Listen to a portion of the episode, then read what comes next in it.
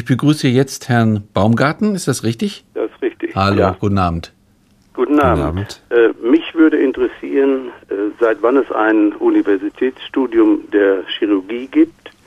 Äh, es gab ja vorher diese Bader Mhm. und zum Teil nannten die sich auch Amtschirurgen und Fälscher gab Ja. Und später gab es dann die Dentisten, die dann umgeschult werden mussten zu Zahnärzten, also die Zeiträume. Ja, ganz viel später. Die würden ja. mich interessieren, wann umgestaltet wurde und vielleicht noch, was die Bader und Chirurgen äh, früher für Aufgaben hatten.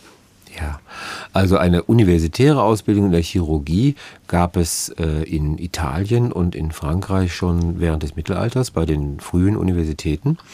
Äh, da gab es eben diese beiden Medizinen, die chirurgische und die internistische. In Deutschland war das ein bisschen anders. Ich meine, Deutschland als solches gab es ja noch gar nicht, aber in dem Kernbereich der deutschsprachigen Länder und Territorien, da war es eben so, dass es eine strikte Trennung zwischen Chirurgie und Medizin gab, die ihrerseits äh, zurückging auf Traditionen, des, äh, die, äh, ja, die zum Teil durch die Päpste vorgegeben waren. Äh, da beginnt eine, sozusagen ein, ein, ein akademisches Studium der Chirurgie eigentlich sehr, sehr viel später, erst äh, im 18. und im 19. Jahrhundert. Bis dahin war der chirurgische Beruf oder der chirurgische Beruf ein handwerklicher Beruf. Äh, Man erlernte ihn in einer, ja, man würde sagen, in einer Handwerksgilde äh, als Lernberuf und äh, ließ sich dann zum Chirurgen ausbilden und äh, hatte dann äh, seine chirurgische Tätigkeit meistens in den Heeren, also im militärischen Bereich, da wo sehr viele Verwundungen anfielen, äh, oder war als Stadtchirurgus äh, eingestellt. Äh, das findet man auch. Das sind eben Funktionen, die fast so wie die des Physikus waren. Und in der Regel mussten die Chirurgen auch noch viel mehr machen, weil Sie waren ja die einzigen, äh, im weitesten Sinne die einzigen, die wirklich manuelle Medizin betrieben. Äh, die akademisch ausgebildeten Ärzte rührten den Patienten allenfalls zum Pulsfühlen an äh, oder zur Urinbeschau, aber sie nahmen überhaupt keine Operationen vor und äh, waren nur dabei, wenn der Chirurg solche Operationen durchführte.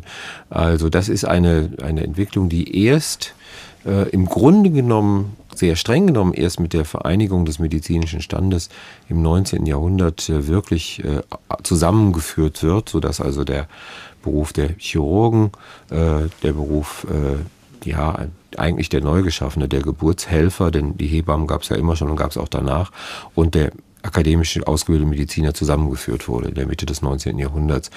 Bis dahin war in Deutschland, im deutschen Bereich zumindest dieser Ausbildungsweg voneinander getrennt. Das waren zwei durchaus verschiedene Bereiche. Die Bader, was die machten, die machten viel.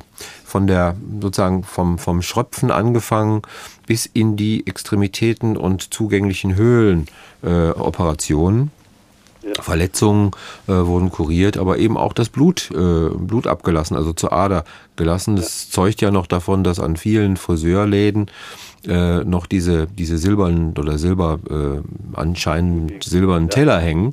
Das sind die Aderlassbecken eigentlich, denn das haben die, äh, die ganz einfachen äh, Bader gemacht, äh, aus denen dann später sich der Friseurberuf entwickelt hat. Äh, bis hin zu komplizierteren Vorgängen, also Geschossentfernung, Wundversorgung zum Beispiel, Operationen, auch äh, schwere Operationen, zum Beispiel das Absetzen der weiblichen Brust bei Brustkrebs.